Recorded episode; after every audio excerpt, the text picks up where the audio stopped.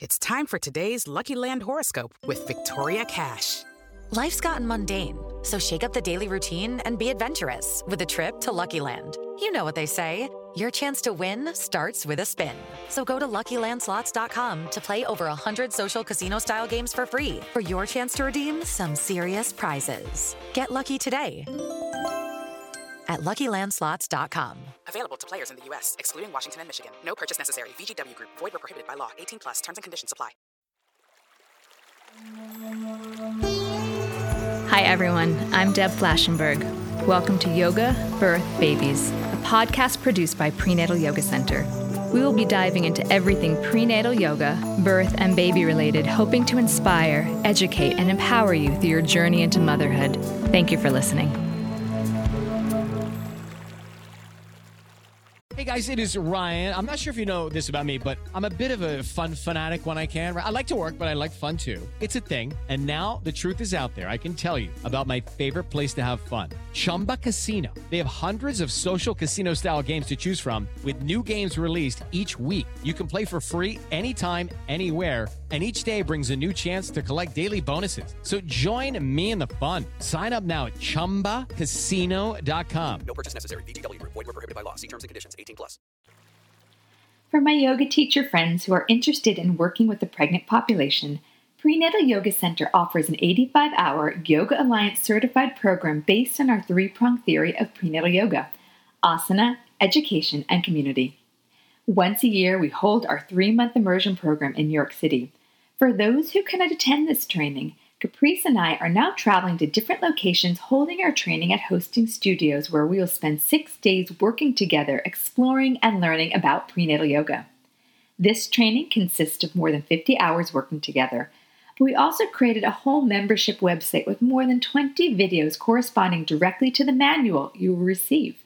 For more information, check out our website at prenatalyogacenter.com. Hope to work with you soon. Take care. As a working mother of two, a fast and nutritious breakfast is very important to me. I want to share one of my favorite ways to start my day with the Yoga Birth Baby community and give you a chance to win a one month supply. Ready to hear my secret? It's a cookie. Don't tell my kids I'm eating cookies for breakfast. Now, I'm sure you're thinking, I thought she said nutritious. Well, let me explain, and then I'll tell you how you can win. Susie Allport started making breakfast cookies after writing a history of omega 3 fats for the University of California Press. She realized she could make baked goods with the right balance of fats and provide a vegetarian, sustainable way for boosting your omega 3s. Pregnant women find these all natural, high omega 3 breakfast cookies particularly useful. A friend of Susie's daughter calls them a pregnant woman's best friend. Ready for your chance to win two boxes of 18 cookies in your choice of flavor? First, follow at Prenatal Yoga Center and at Susie Smart Cookies on Instagram.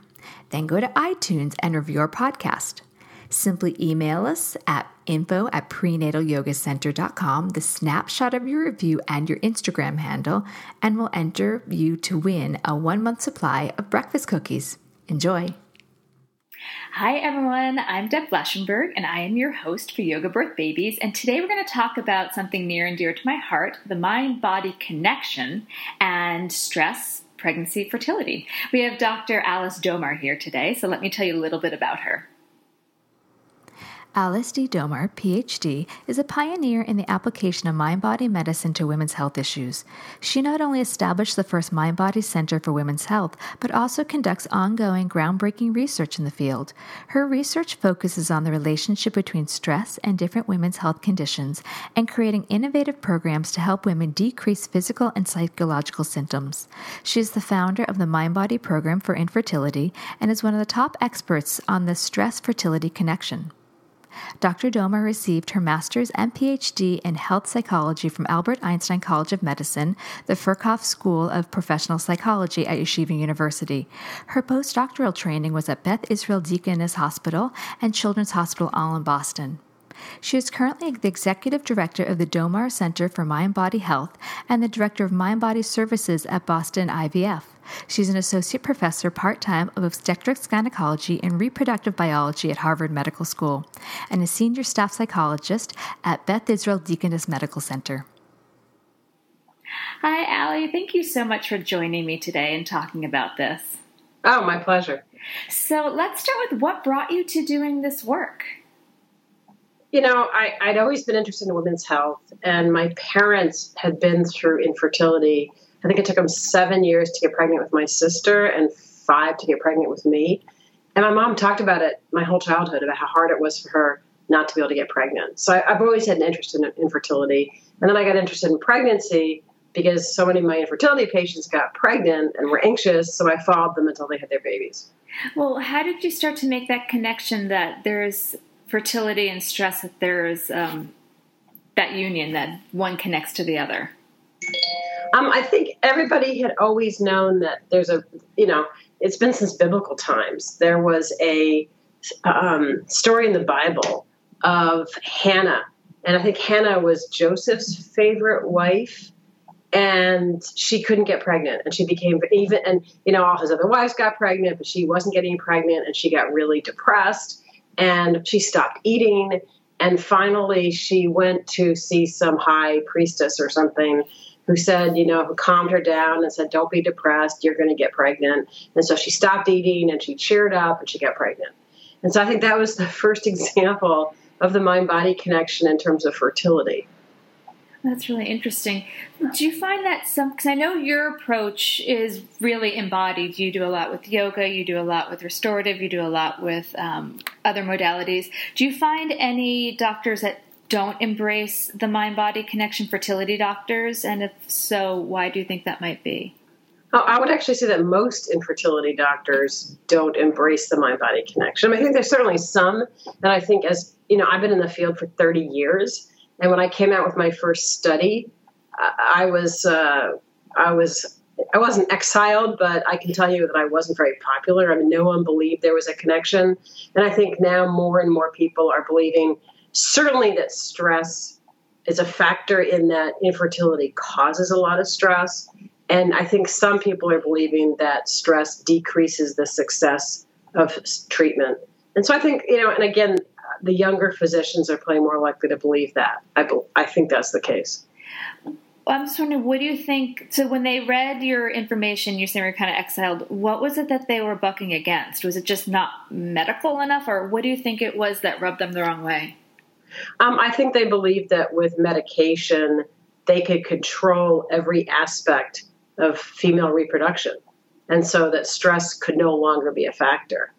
But, you know, so for example, there's a new technology called PGS where you can take a human embryo and when it's five days old, you can biopsy it. And so you, you know, when a woman does a, a PGS cycle, they will only put back in her uterus a chromosomally normal blastocyst. is five days old. So we know the embryo is normal and healthy. And yet, only about 50 or 60% of the time does that become a baby. And so, you know, my stance is okay, if you're putting back a chromosomally normal embryo into what we presume to be a healthy normal uterus, how can you say that stress isn't a factor? That's pretty fascinating. So, are you seeing, I guess, are the studies showing that when they do your program, which we'll talk about soon, and they're taking the stress out, it's better results than with someone that's not doing that kind of yes. work? Yeah, I mean, I've done two randomized controlled trials where we've randomized women to either go through the 10 week mind body program or not. And we found that women who go through the program have almost triple the pregnancy rates. That's so, fantastic so it, I, you know, there's, and, and, is it simply because of the program? We don't know. It could also be because maybe they're eating better, or they're doing less alcohol and caffeine, or because they're having more sex. I mean, I don't think we know. Although, actually, in the second study, it was just women doing in vitro fertilization (IVF), so sex was not a, not a factor. Um, but you know, there was a meta-analysis that came out which is a, which is a study that combines all the studies. I think it combined 39 studies on psychological interventions for infertility patients, and it said absolutely conclusively that statistically, women who do some kind of psychological intervention are much more likely to get pregnant. Can you expand a little bit on your center and as well as what the 10, the 10 session mind body program is? Sure. So it's called the Domar Center of Mind Body Health. It's, I think, 11 years old. It's a, it's a part of Boston IVF in Boston, although we also have a Domar Center at our Albany, New York office. And it's we only include research proven modalities. So we have the Mind Body Program for Infertility, which I'll describe in a minute. We have psychologists who offer cognitive behavior therapy to individuals and couples because we know there's data to show that that is beneficial. We have acupuncture actually seven days a week because there's a lot of studies that show that acupuncture can not only increase pregnancy rates but can decrease distress. And then finally, we have nutritional counseling because there's a lot of data showing that being underweight or overweight can decrease fertility, and there's also certain supplements that may increase fertility. So that so that's what we do is we want to offer only modalities that there's data, published data to show can help women. We're not going to take advantage of people at all. It's all research proven data. That's great. Can you talk a little bit about how you've seen how your studies have shown stress negatively affects fertility and pregnancy? So first fertility and then how stress affects pregnancy. So I have not done research oh, per okay. se uh, on how stress affects fertility because I deal with psychological interventions, but there's a reproductive epidemiologist at Ohio State named Courtney Lynch, and she's done a, a few studies looking at the impact of stress on getting pregnant. And she published a study a couple years ago that showed that they looked at couples who basically threw away the birth control. And they found that the women who were the most stressed took the longest to get pregnant and were the most likely to experience infertility. So that's actually, I think, the first study to prospectively show that stress can hamper fertility. It seems like a bit of a catch 22 because your stress a woman could be stressed she's not getting pregnant, and then that's going yes. to increase her stress. And then, no. Yeah, but in this study, they, they looked at stress levels before women started trying. Okay.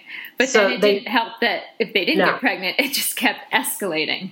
Right. And, and so I think that's actually the issue that every patient that I see here, because we're in an infertility center, has been trying for a long time mm-hmm. and is really stressed because she's been trying for so long. And so, you know, I believe that if most couples who start trying to get pregnant who don't succeed have some kind of physical reason, and as they aren't getting pregnant, they get more and more and more stressed. So they come to an infertility doctor who may treat the physical reason successfully, but all the stress of the infertility is then kicking in to keep her from getting pregnant. And so what we can do is to sort of break that and allow the treatment to work. What what kind of stress, uh, negative stress, is affecting pregnancy? Because I do read about that a lot, and I have a lot of my students come in, and even now, like my kids are three and five, and I read like stress could negatively affect pregnancy and have this result, and then I feel stressed because I, I was stressed during pregnancy. Yeah. So, what are you seeing are some of the effects of stress on on the baby and the mom during pregnancy? Well, most of the research looks at depression and the impact of depression on the mom and the baby. And you know, the issue with preg- with being depressed when you're pregnant or at any time is you don't tend to take really good care of yourself. You don't tend to eat really well. You're not normally active. You not, may not be sleeping well. You may turn to things like alcohol or drugs to try to help you feel better. You may smoke cigarettes, none of which are good for babies. So, you know, and yet conversely, I'm not a big believer in women taking antidepressant medication during pregnancy unless they really have to. So that's why I'm a you know, I really, for my pregnant patients, we really push cognitive behavior therapy. We push exercise. We push, you know, bringing a partner in to provide more support. We talk about, you know, support groups to sort of get her treated from all, every kind of direction. With the Lucky Land slots, you can get lucky just about anywhere. This is your captain speaking. Uh, we've got clear runway and the weather's fine, but we're just going to circle up here a while and uh, get lucky. No, no, nothing like that. It's just these cash prizes add up quick. So I suggest you sit back, keep your tray table upright, and start getting lucky. Play for free at LuckyLandSlots.com. Are you feeling lucky? No purchase necessary. Void where prohibited by law. 18 plus terms and conditions apply. See website for details. Our family has grown. Welcome to the world, Hanna baby. Introducing a new collection, Hanna Soft, made with Tencel. It's so breathable, with stretchy comfort for all of baby's first moments. And it's cool and gentle on their skin all year round. Entrusted Hanna quality for your most precious gift. Hanna Soft, made to last. Shop now at hannaandersson.com. Can you talk a little about the study I was reading? Um, your study, Impact of a Group Mind Body Intervention on Pregnancy Rates in IVF Patients. Right. That was the last um, large randomized controlled trial we did with the Mind Body program. So, the Mind Body program is a 10 week program that usually has between 12 and 16 women. The partners are invited to three of the 10 sessions, and they learn 10 different relaxation techniques. So every week they learn a different relaxation technique, ranging from yoga to progressive muscle relaxation to imagery to breath focus. And they also learn a variety of cognitive behavioral strategies. We have a session on the impact of lifestyle behaviors on fertility. We talk about which alternative approaches are good. So I consider acupuncture and yoga good, and I consider herbs bad. Um, we do a lot of talk on how to handle negative emotions like anger and guilt. We talk about effective communication styles. Um, and the results are incredible. I mean, the first program started in September, it'll be 30 years. So we've had thousands and thousands of patients go through the program, and then I've trained mental health professionals all over the world. So the Mind Body program is all over. And uniformly, you know, you, about 50% of women get pregnant. And it maybe even more important than that, you know, they come in feeling depressed and anxious. They have lots of physical symptoms. And by the end of the 10 weeks, they're not depressed, they're not anxious, and most of their physical symptoms are either gone or significantly improved. So, how many of these women, or I don't know if you follow up, how many are continuing some of these modalities after the 10 weeks? You know, we did one study probably 25 years ago. And I and at that point, I think 90% were still doing something, or at least they told us they were still doing something. So, well, hopefully, I mean, I work with a lot of pregnant women that start yoga while pregnant, and then many of and many would come in saying, you know, I'm not really a yoga person, or I really like my cardio, and then many of them find it surprising in that they continue it after. So I feel like, yeah. ah, my job is done. I feel very good about that. So you mentioned acupuncture. What other modalities do you use to help combat stress when trying to conceive and during pregnancy?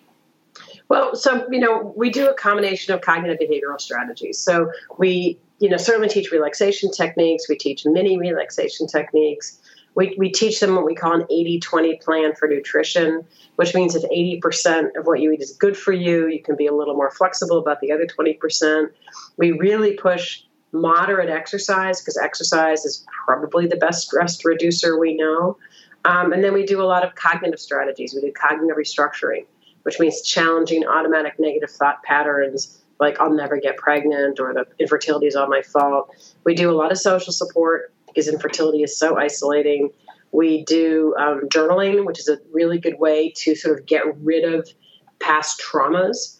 We talk about how to self nurture. A lot of women really struggle with the concept of self nurturance. And then we also talk about how to combat perfectionism.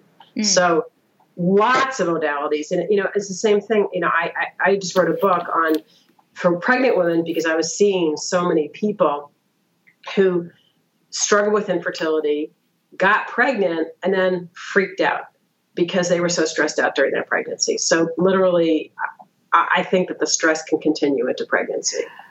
I really want. Can you talk more about the book you just wrote? Because I see that a lot. In fact, one of my closest friends, two of my closest friends had IVF, but one of them, she was really stressed her whole pregnancy because it took her, I think, five rounds and several years, and it was everything felt so precious to her, and there was a lot of stress. And she's not the only one. That's just the one that was closest in my life.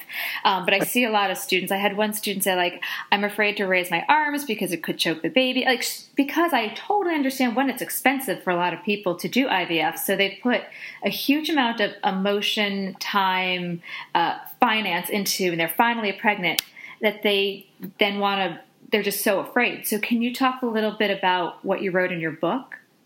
Yeah, the book is called Finding Calm for the Expectant Mom.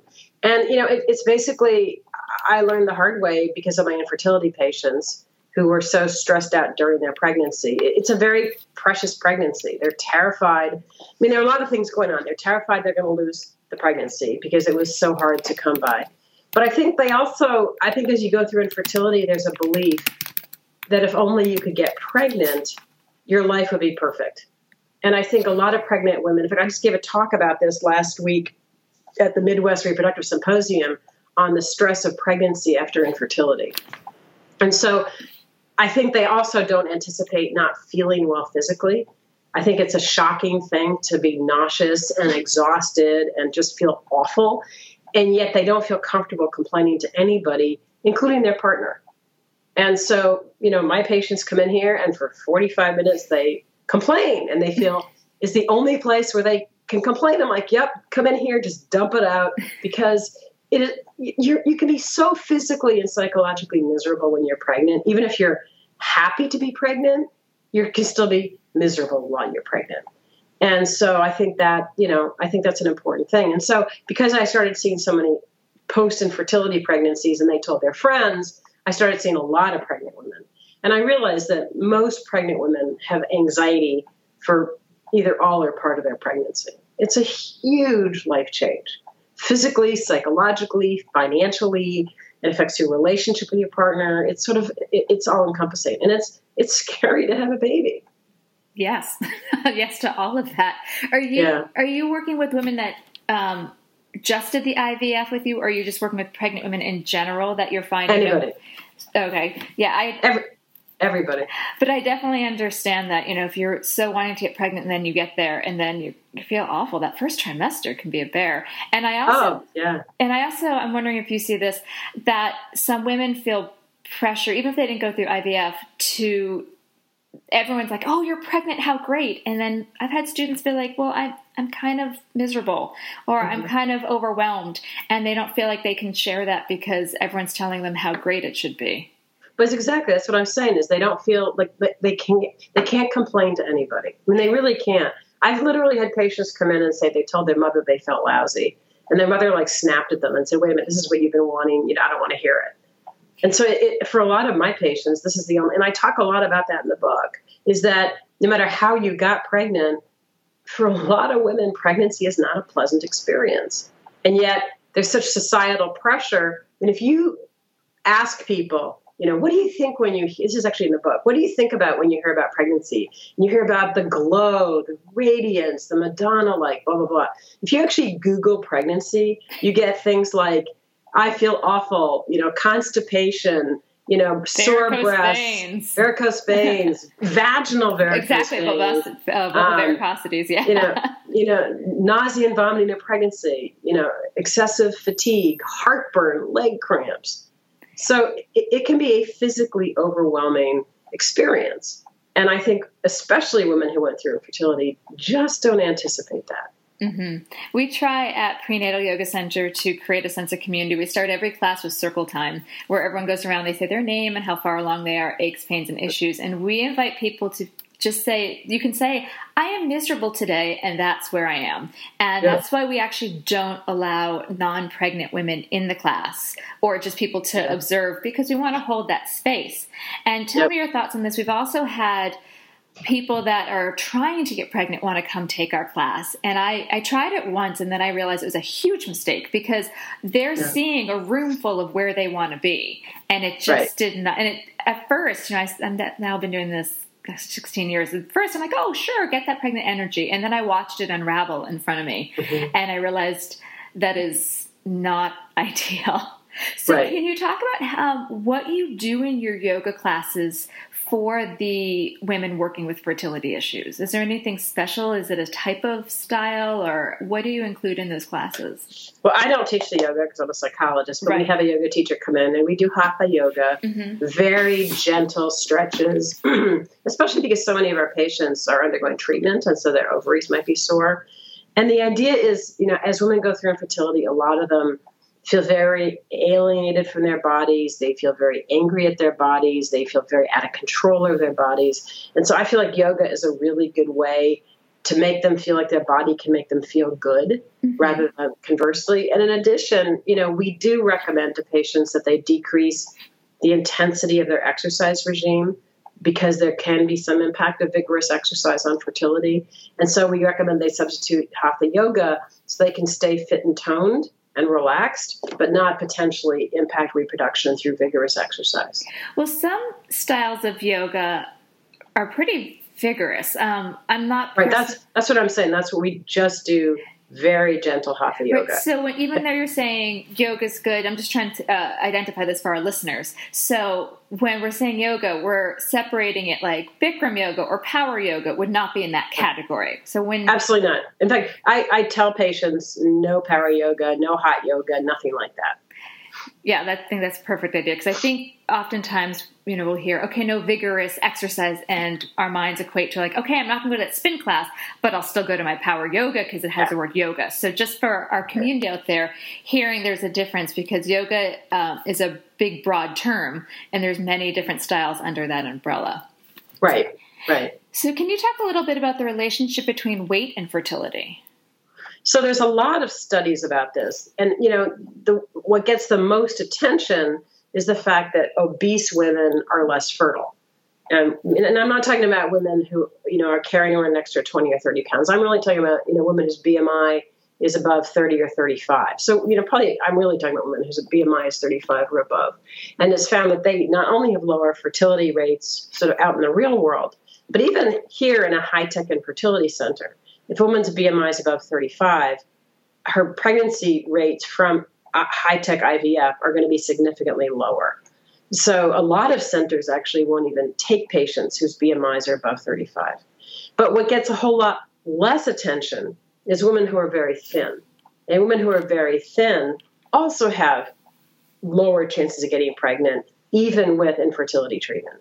So, you know, in, in a, I'm in Boston, so I actually have more patients who need to gain weight to get fertile then I have patients who need to lose weight to get fertile. Can you expand on that? Because I feel like, especially in a community like New York City, um, we do have that. And I, I, see that, and I've seen that with some friends that I'm like, just put a little more fat in your diet. Can you right. explain uh, why those that are too thin, what the body is trying to overcome? Well, if you think about it, you know, the reproductive system is, is, is very tied into the rest of the body. And so, for example, if you're, you know, the example I use for patients is if you're running five miles a day, six or seven days a week, you may be doing it to stay thin. You may be doing it so that you can have cupcakes or whatever. But your body thinks you're being chased by a bear every day. And if you're being chased by a bear every day, is your body really going to think, oh, yeah, this is a great time to get pregnant? Probably not. Conversely, if you're very thin and you're working hard to stay thin, your body probably thinks, oh, it's famine time. There's not enough food. We're going to reserve our resources. So if the body perceives that you're somewhat starving, it's not going to let you get pregnant because if you don't have enough if you don't have enough calories available to you to stay at a normal weight, the body perceives you don't have enough calories available to you certainly to support another life. That makes complete sense. And for some women that are too thin, they also lose uh, their menstruation cycle. Correct. I mean, but that's the problem is a lot of women feel if they are menstruating, it means they're fertile. And that's not true. And in fact, we have a lot of issues with age and fertility because women think if they're still getting their period when they're 48 that they must be fertile. So, you know, you can have a very thin woman who's still menstruating who may not be able to get pregnant because she's so thin. And data shows that in these very thin women, his BMI is usually under 20 or 19. If they gain an average of six to eight pounds, I think pregnancy rates are somewhere around 90%. So it's, it's pretty easy you know, if if your issue is that you're underweight, you know, if you have a few hot fudge sundaes, which actually our, our nutritionist would kill me because she she you know she's like, no, Allie, it's not hot fudge sundaes. It's you know steadily increasing caloric intake. But if you would do that, there's a very good chance, as the Brits would say, you would fall pregnant. um, you mentioned, I know that's not your specialty, to the nutrition part, but do you know if there's what your nutritionists tend to recommend in terms of a healthy diet for for women trying to get pregnant? Yeah, I mean, she basically says eat what your grandmother would have told you to eat. You know, lots of fruits and vegetables, whole grains, you know, lean meats. You probably should limit fish because of mercury. Um, you know, nuts, good oils. You know, the you know our nutritionist is really good about like if you go to a birthday party, eat the cake. You know, you want to limit alcohol. You don't want to go crazy with caffeine or alcohol or uh, with caffeine but eat good food. Um, there was one suggestion, I think, from the Nurses Health Study that whole dairy products might be better for you than non-fat dairy products, and she says that's fine too. I mean, eat good food and, and don't be underweight. And if you're obese, eat good food so that you can slowly lose weight to get you into the fertile range. That's really important advice. I think it's hard to find that that happy balance. It's time for today's Lucky Land horoscope with Victoria Cash. Life's gotten mundane, so shake up the daily routine and be adventurous with a trip to Lucky Land. You know what they say. Your chance to win starts with a spin. So go to LuckyLandSlots.com to play over 100 social casino-style games for free for your chance to redeem some serious prizes. Get lucky today at LuckyLandSlots.com. Available to players in the U.S., excluding Washington and Michigan. No purchase necessary. VGW Group. Void where prohibited by law. 18 plus. Terms and conditions apply. Um, backing up a little bit, something that caught my ear as you mentioned, because I know you do acupuncture as part of one of the modalities, but you said not herbs. Um, right. So I'm just curious as to why I personally worked with an acupuncturist who did Chinese medicine. Um. And I, I mean, personally, I was really lucky, so I hope my listeners don't hate me. But I did not have a hard time getting pregnant, but I did have a miscarriage. So right after that, I did do a, one round of Chinese herbs with my acupuncturist got pregnant. So who knows what it was? And I'm just curious why you don't do herbs, or is it certain herbs or herbs across the board? No, herbs across the board. I mean, there's no data to show they're safe or effective. Most of the herbs coming from China are contaminated with lead and or mercury, Oh. which is not something you want in your body when you're trying to get pregnant. And there was one study out of Europe which suggested that herbs might decrease the success rates of high-tech treatment. We also have no idea how herbs interact with medicine, you know, the pharmaceuticals that they use to help you get pregnant. And in fact, you know, for example, we know that um, St. John's wort decreases the efficacy of the birth control pill. So we have no idea what it does to fertility drugs. So in my center, herbs are, are verboten. Okay, no, it's good to know because it just kind of caught Yeah. my ear because it was just something Yeah. from my past, and I know a lot of women do use, you know, have gone to Chinese medicine. Uh, but And it, that- and, it make, and it makes me very uncomfortable. And the physicians I work with, it makes them very uncomfortable.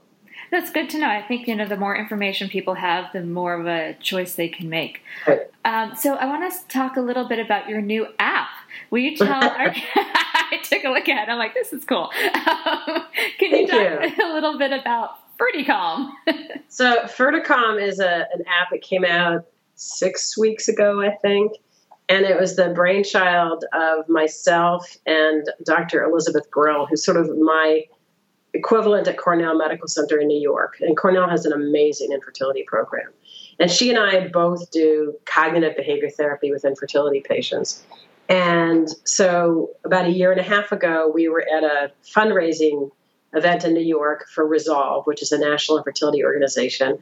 And we were both on the board. And she came up to me later and said, Have you ever thought about doing an app? And I'm like, Me, I'm, I'm a dinosaur. I don't do apps. And she goes, No, seriously. Like, I have patients come every day and they ask, What app can they use?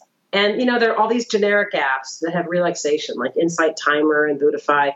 But there's no app to help women with infertility relax and decrease their stress. So we literally took a napkin and sketched out the app that night. And then fast forward about what 15 months later, we launched the app, and through our our partnership with Ferring, um, we actually it's free. It's free to anyone in the U.S. Um, and in fact, the Spanish version is coming out, I think, next week. And basically, what the app is is we came up with the 50 situations which we know cause stress to our patients. So, you know, being at work and getting your period, or being at a family event and someone announcing their pregnancy, or getting negative pregnancy test results, or bad, you know, news from your physician, um, or having a fight with your partner about infertility, or having a fight with your partner about sex. So these are all we came up with the 50 situations which we hear about every day, and then in the app are like hands-on so you, it's actually it looks like a flower. And so you pick the situation you're in at that moment. So let's say you're at a family dinner and your sister announces she's pregnant. You go to the app and you find you know pregnancy announcement at family event and out appears six potential things or appears six things that you can do to help yourself feel better. So one is called social solutions which are scripts for when people say stupid things to you um, one are cognitive solutions, which is had like, you know, if your sister announces she's pregnant, you immediately thought, oh my God, I'm never going to get pregnant. And then there are suggestions of what you can think instead. A third thing are called behavioral solutions, like, you know, go in the bathroom and have a good cry, or you know, tell everyone you're coming down with a stomach bug or something, go for a walk. And then we have humor, you know, how to deal with this with humor, you know, asking your sister later, oh, what position did you use, you know, stuff like that. Um, we have self nurturance, like how can you better care for yourself in this situation. And finally, we have relaxations. So in the app are 10 pre recorded relaxations that I did. Five of them are short, they're one or two minutes, and five of them are 10 or 12 minutes. So if you're at a family dinner and your sister announced that she's pregnant and you're really upset, you take your phone, you go to the bathroom, and you listen to a two minute relaxation just to help calm you down. So it's, it's sort of this here and now kind of thing. And did you find these situations based on your years and years of hearing from the women from your community? Yeah, I mean, between Liz and I, we have 40 years of experience counseling infertility patients. And so we thought, you know, yes, we see patients every hour, but there are tens of thousands of women out there who don't have a therapist they can talk to. And also, we're not with our patients. So I had a, I had a patient, you know, download the app a couple weeks ago, and she said at like 11 o'clock on a Saturday night, she was feeling really upset. And so she went to the app and she found the situation. I think she just did a fight with her husband. So she found that exact scenario and then saw six things that she could do. And she did a few of them and actually told me the next Monday that she felt much better. So it, it increases your sense of control. It makes you feel understood, and it's free. So and it gives you immediate solutions because, especially yes. like I keep going to the one you just mentioned, like your sister says she's pregnant, you've been trying forever. What do you do? And that could be a massive stress moment for a person, and they don't know how to handle themselves, and you're giving them solutions right there and then. I think it's brilliant. Yeah, exactly. And I, and I think we need that for many things besides. well, we're you know we're actually moving on to do apps for other conditions. What so, are some of the other? Just out of curiosity, what are some of the other conditions? Um, we've talked about pregnancy. Um, we've talked about diabetes. We've talked about sexual dysfunction. We've talked about a lot of different. I mean, where we're trying to think of all the medical conditions where there are a lot of situations which push your button like infertility is one, cancer is another, where there's so many situations which cause you anxiety or cause you depression or just cause you to feel upset. I and would suggest the, new motherhood. Yes. if you have time to look at your phone. well, unfortunately, I think many of us new mothers do because we don't know what else to do with ourselves at moments. Yeah. You know, Actually, just, good, you, you, can do it while you're breastfeeding, can't you? Oh, yeah. Oh yes, oh, yes. In fact, I, it's interesting. I, the very one of the very first media interviews I did and this is, I don't know, probably 20, 22 years ago, was on the stress of being a new mom. And, you know, it's funny, I, I did it, I think, after I'd had my first child. And in fact, I ended up meeting the reporter who interviewed me. I ended up writing two books with her because I thought she did such a good job. Because, yeah, being a new mom, and it's funny because when I had my, my pregnant patients, I mean, when I see my infertility patients, I don't want to tell them how hard pregnancy can be because I don't want to scare them and because they really want to be pregnant. And then when I'm seeing my pregnant patients and they start talking about new motherhood, I'm always sort of split. Like, do I, you know, warn Draw them back how, that curtain? Right. I mean, do I warn them about how stressful and difficult and challenging it can be, or do I wait until they come back freaking out because it's so hard? Um, it, it's hard. I mean, I think I personally, you know, I think I'm a relatively accomplished person, and I remember when my first child was six weeks old I said to my mother I changed my mind and I couldn't do it anymore. And she basically said, tough luck, suck it up. Um, it's hard. It's the hardest thing I've ever done. I, I agree. Um, so, you know, as I mentioned, my kids are in that kind of sweet spot of three in three and five. So they really they they want to be independent, but not really. And I'm constantly working. My, my whole world is pregnant women, and I have to find that I have to pull back the challenges of motherhood. I can sprinkle some of it in, Right. to kind of give a sense. But it's only with my mom friends can I kind of dive into that because again, you don't want yeah. to scare them. But I do personally think it's our obligation to be realistic. Like my own mother was saying that after my brother, who's older, was born, she was in such shock of how hard it was, and she's like, "Why didn't anyone tell me?" You know, right. she had this image of like birds floating around as she pushed a stroller. You know, so, yeah. you know, I think so. I do yeah. think we need to be realistic um, with women without overly scaring them. well, I think I think one of the issues with mothers is, you know, when I had my kids, my mother was thinking, okay, I have a dishwasher, I have a washer and dryer, I have air conditioning in my house, I have a swing. I mean, there were so many things I had to make it easier that she didn't have. Mm-hmm. Um, and also, my husband was a thousand times more helpful than my than my father. Because you know, when I was born, men didn't do anything. I don't, you know, I, he bragged. He, you know, he ended up with two children and four grandchildren, and he died having never changed a diaper. So yeah, and my husband has changed hundreds and hundreds of diapers. So mm-hmm. I think our mothers feel like we have it so easy compared to them that they may not be the most sympathetic. Mm-hmm. Yeah, I completely agree. So I'm going to put in my two cents that you should do a MommyCalm app. and then I'll give you some scenarios if you need any. Okay. All right. So, just uh, last little bit. Any last minute tips you have for those trying to conceive, pregnant, or new moms that we haven't touched upon? Um, I would I would say that uh, probably the thing I would say most is, is self nurture. Is whatever challenge you're going through, you know, don't forget about yourself.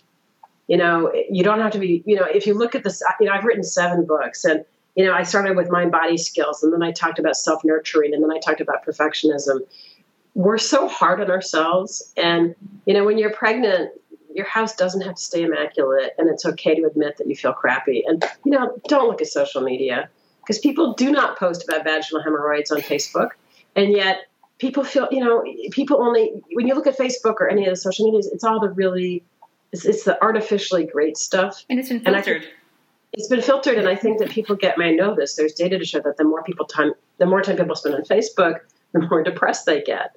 And you know, find your honest friends who will or join a oh, join a support group. I think it's a great idea. You know, a, a lot of my patients who started infertility yoga and then do prenatal yoga, those become their best friends because those are the women who are like, "Yep, this is really hard." And those are the people you need to hang out with. I mean, not women who just complain all the time, obviously, but the ones who admit that it can be challenging. Yeah, some of my really good friends are the women I met when my son was 10 weeks old, and we were at my yoga studio for new mom support. And yes. it just created a safe space to cry if you needed, yep. or to laugh, or yep. just to whatever it had to be. Well, yep. I wanted to thank you, and I'll make sure that we have um, your information for your app as well as your books. And for I'm from the Boston area, so yay for Boston! Oh, yay, Boston! and I'll put also a link for your center, the Domar Perfect. Center. Well, it's really Thank been you. a pleasure chatting with you. You as well. Have a great day. You too. Take care. Bye. Okay. Bye. This has been an episode of Yoga Birth Babies, produced by Prenatal Yoga Center.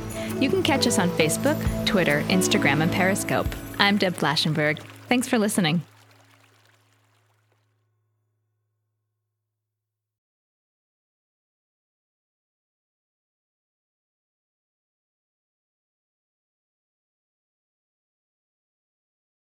Guys, it is Ryan. I'm not sure if you know this about me, but I'm a bit of a fun fanatic when I can. I like to work, but I like fun too. It's a thing. And now the truth is out there. I can tell you about my favorite place to have fun Chumba Casino. They have hundreds of social casino style games to choose from, with new games released each week. You can play for free anytime, anywhere and each day brings a new chance to collect daily bonuses. So join me in the fun. Sign up now at ChumbaCasino.com. No purchase necessary. VGW. Void were prohibited by law. See terms and conditions. 18 plus.